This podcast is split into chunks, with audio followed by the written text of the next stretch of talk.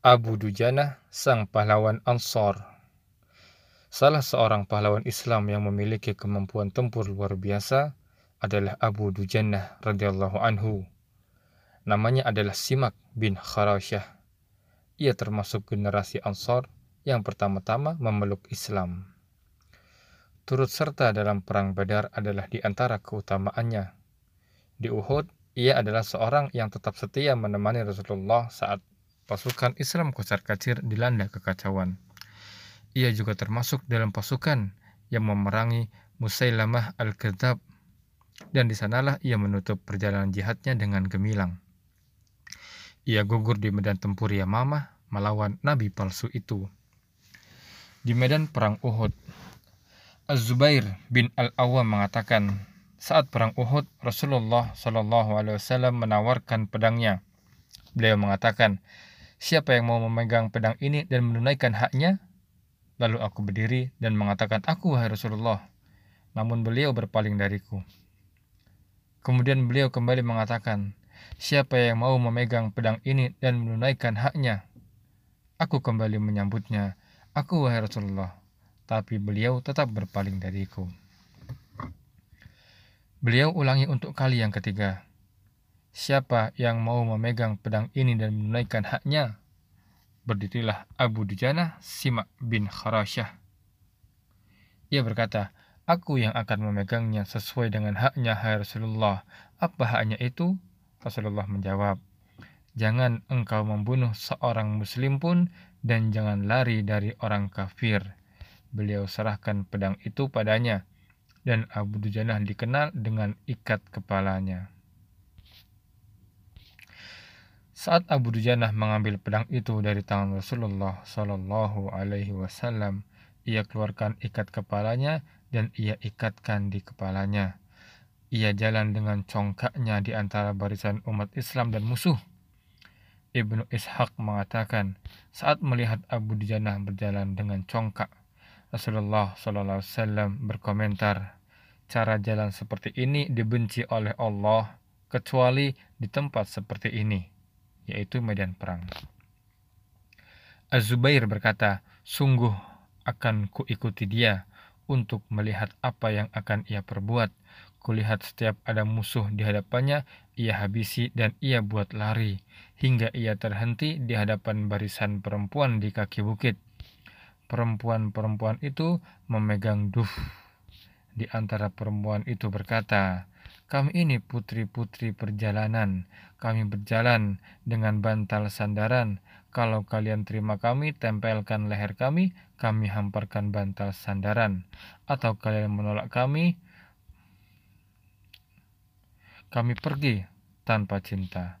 Lalu ia arahkan pedangnya ke perempuan itu untuk menebaskannya. Tapi kemudian ia tahan.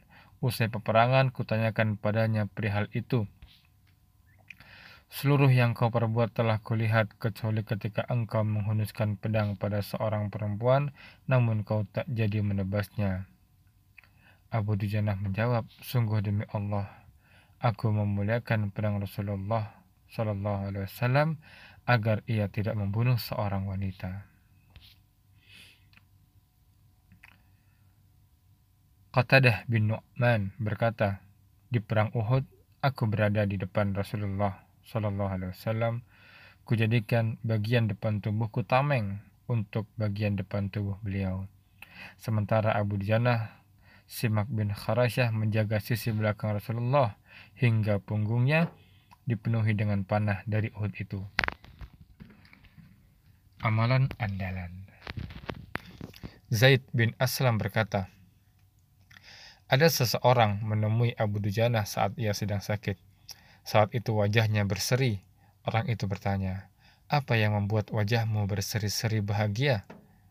Abu Dujana menjawab, tak ada amalanku yang paling aku andalkan lebih dari dua amalan. Pertama, Aku tidak berbicara pada suatu perkara yang bukan urusan dan kadar kemampuanku.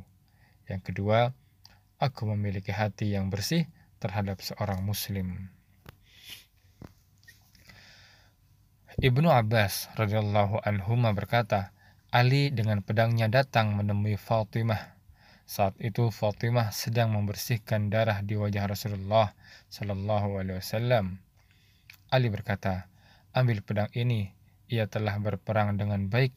Rasulullah menimpali, kalau engkau baik dalam perang hari ini, maka Sahal bin Hunayf juga melakukan hal yang terbaik. Demikian juga dengan Asim bin Thabit, Al-Harith bin As-Samah, dan Abu Dujana. Di zaman Abu Bakar As-Siddiq terjadi peperangan dengan nabi palsu yaitu Musailamah Al-Kadzab. Nabi palsu ini memiliki kabilah yang besar dan kuat.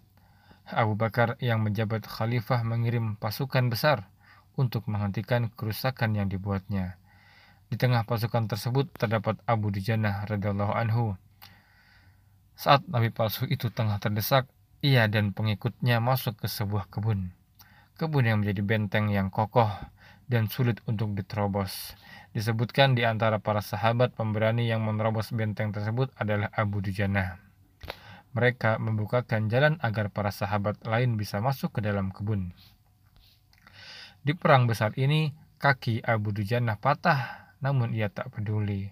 Mengandalkan satu kakinya, ia tetap kuat melangkah, merangsek bersama pasukan ke dalam kebun dan di hari itulah ia gugur menemui ajalnya. Saat itu Wahsy berhasil menghujamkan tombaknya kepada Musailamah. Lalu bagian atas tubuhnya ditebas oleh Abu Dujanah. Wahsy berkata, dan Allah lebih tahu siapa yang membunuhnya. Abu Dujanah wafat pada tahun 12 Hijriah atau bertepatan dengan 633 Masehi.